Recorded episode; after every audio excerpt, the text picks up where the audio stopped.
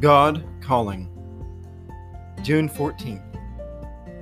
Face today with me.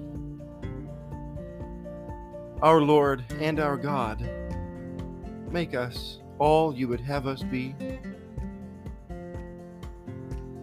It is not circumstances that need to change first, but yourselves. And then the conditions will naturally change. Make every effort to become all that I would have you to be. Follow my every leading. I am your only guide. Try to put every troubling thought out of your mind. Take each day, and without looking backward, face the day's problems with me. Seek my help and guidance about what you can do.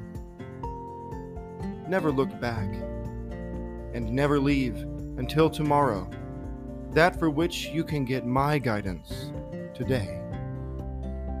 Amen.